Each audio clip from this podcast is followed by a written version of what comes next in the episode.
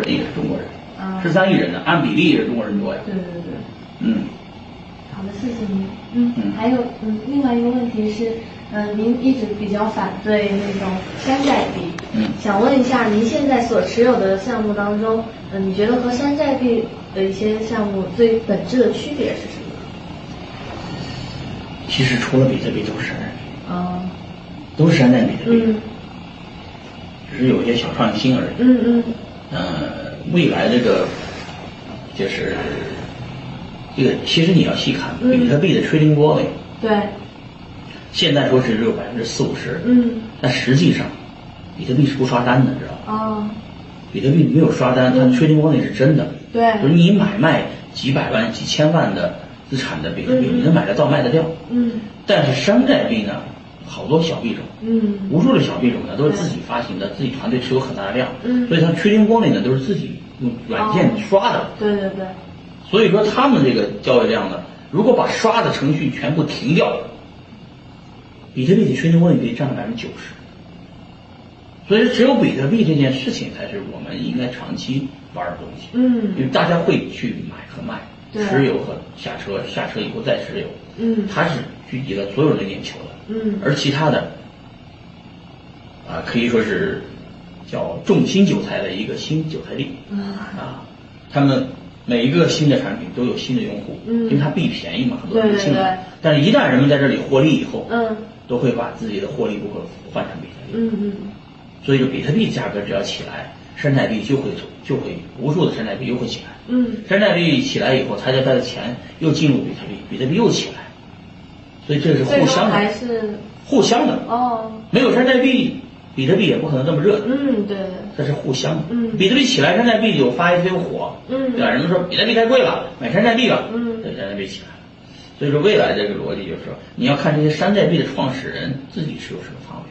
哦，这山寨币的创始人都是币圈老人对，都持有比特币，嗯。都想挣更多比特币。他来发 ICO 的目的是什么？就是为了获得比特币，哦，就这么简单。嗯。以太坊他们也是获利以后就把以太坊卖了，换成比特币。嗯。所以说，如果这些托币的创始人们全在换比特币，那为什么不跟大家说实话呢？对。实话就是大家也应该换比特币，嗯。山寨币少玩，嗯，或者不能说你不玩，我忍不我大家忍不住嘛，对，对吧？因为那个赌局开的大，挺爽嘛，嗯很多人就想赌，那就赌吧，赌完了，一旦你获利盈利以后，记住换比特币。那输了怎么办呢？输了你就受教育了，受完教育以后，你才知道哦，还是对比特币，嗯是不是？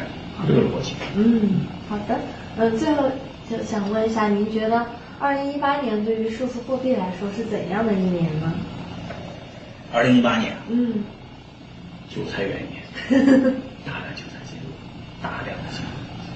呃，VC 不傻嗯，VC 现在不敢宣传，自己还没进来，嗯自己还没进来，不敢宣传啊，嗯自己有的是资源，不能宣传。嗯。有 VC 先要进来，进来以后他发现比特币太贵，他也不能，他就在门口不进来，到等价币在跌，币价呢现在又没怎么暴跌，对，他们还不在他们的理想值，嗯。啥时候所有人都冲进去等着抄底的时候嗯。就跌不下去了。所以说一八年主要是 VC VC 行业里面的韭菜，我们称之为大韭菜，哦，大韭菜先进，嗯。然后进来以后他自己呢，呃，进来以后他发现还跌嗯，还跌他再等着，反正就说白了，VC 的钱不是自己的，对啊。反正是募的别人的钱嗯，自己的自己个人得先持有。嗯。因为他自己个人没持有，所以呢，他个人要先持有一些，然后呢，再给自己的 VC 呃拿着自己 VC 的钱再去投这个生态，嗯。自己都没有，天天浮浮起来也没有意义，嗯。是吧？所以他就现在的 VC 行业所谓的这是 GP 们呢都在等，嗯。等着币价跌，他自己抄点儿，抄完以后自己可能就买了几百个币，啊。哎，但是他已经够了，嗯。他就等着这个 VC 的钱募来的大量的 LP 的钱去干投生态，币价涨。啊。啊，然后呢，推动比特币价格上涨的东西，他都会做，啊因为他自己的比特币也挣了，对对这对，就就是人性使然。